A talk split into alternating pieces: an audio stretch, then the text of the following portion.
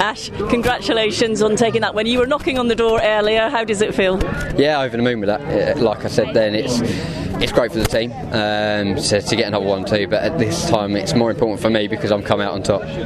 Where did you take the lead? Uh, it was through the, the last corner. Obviously, I, I, spent most of the race actually eyeing up where I was stronger than Jason, where he was weaker, etc.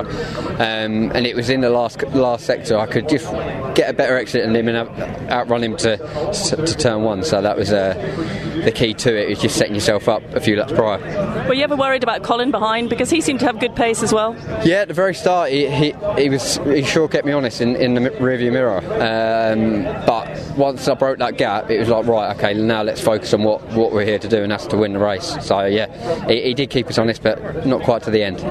well, as you got obviously into the lead and nearing the end, Jason seemed to be trying to reel you back in just before that flag. Were you sort of watching in your mirror at that point? Yeah, we were actually just, just discussing whether something was getting dropped some oil because the track was actually changing a few, like a few laps in, and then it would change again, and so on and so on and so on. Um, but I just overworked the rear tyres a little bit, and it gave him that opportunity to come back at me towards the end of the race. So, but he didn't quite make it, did he? no. So, what does this win mean to you? I'm over the moon.